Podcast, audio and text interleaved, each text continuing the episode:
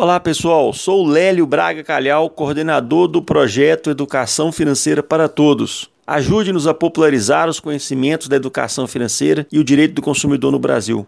Compartilhem esse conteúdo, levem ao conhecimento de parentes, amigos e vizinhos e vamos popularizar tanto o direito do consumidor como a educação financeira. Pessoas endividadas e sem consciência de seus direitos se tornam presas fáceis para gente gananciosa e mal intencionada.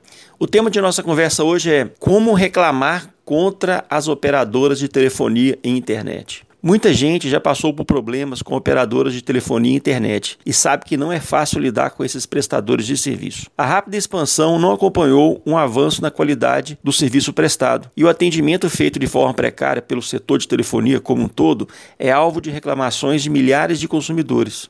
Não é à toa que há tantas ações judiciais correndo no Brasil afora por conta de problemas envolvendo a má qualidade na prestação de serviços pelas operadoras de telefonia e internet. Como reclamar de forma administrativa no órgão certo? Para começar, gente, o órgão certo de você apresentar essa reclamação é a Anatel, a Anatel é, a, é, o órgão do governo que supervisiona o serviço das operadoras de telefonia e internet do Brasil.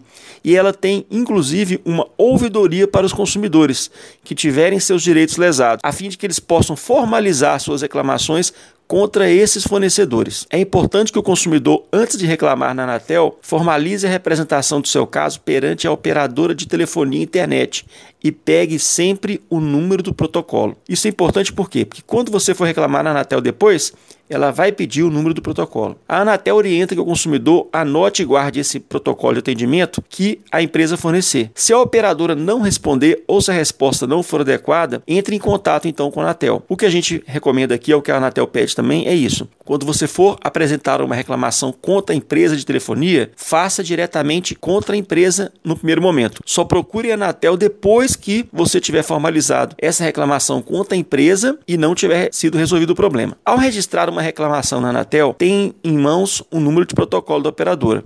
Lembre-se de anotar e guardar o número de registro que lhe será fornecido pela Anatel. E como eu faço para preencher a reclamação?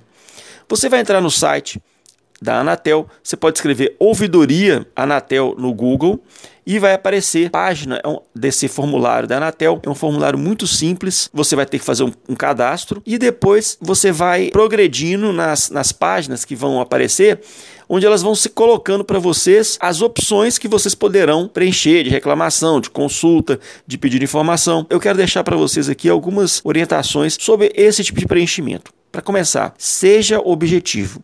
Quando o campo lá pedir alguma informação sobre o seu caso, você tem que se atentar aos fatos concretos do seu problema. Não fique sendo prolixo, contando historinhas. Informe o que ocorreu e o direito que foi lesado. Outra coisa, não utilize adjetivos e não use xingamentos. Isso pode configurar crimes contra a honra e se isso foi encaminhado para a polícia, você pode ter problema. Vamos lá, você está no seu direito, continua nele. Então, mantenha-se dentro do seu limite do direito de reclamar. Não abuse do seu direito. Outra coisa, você pode reabrir a reclamação contra a operadora de telefonia e internet caso a resposta que ela preste para a Anatel não seja realista para o seu caso. Pode ser que eventualmente a Anatel abra essa reclamação, você apresenta e quando a empresa presta a informação, não, o caso está resolvido. Você verifica que ele não está. Você pode reabrir essa reclamação.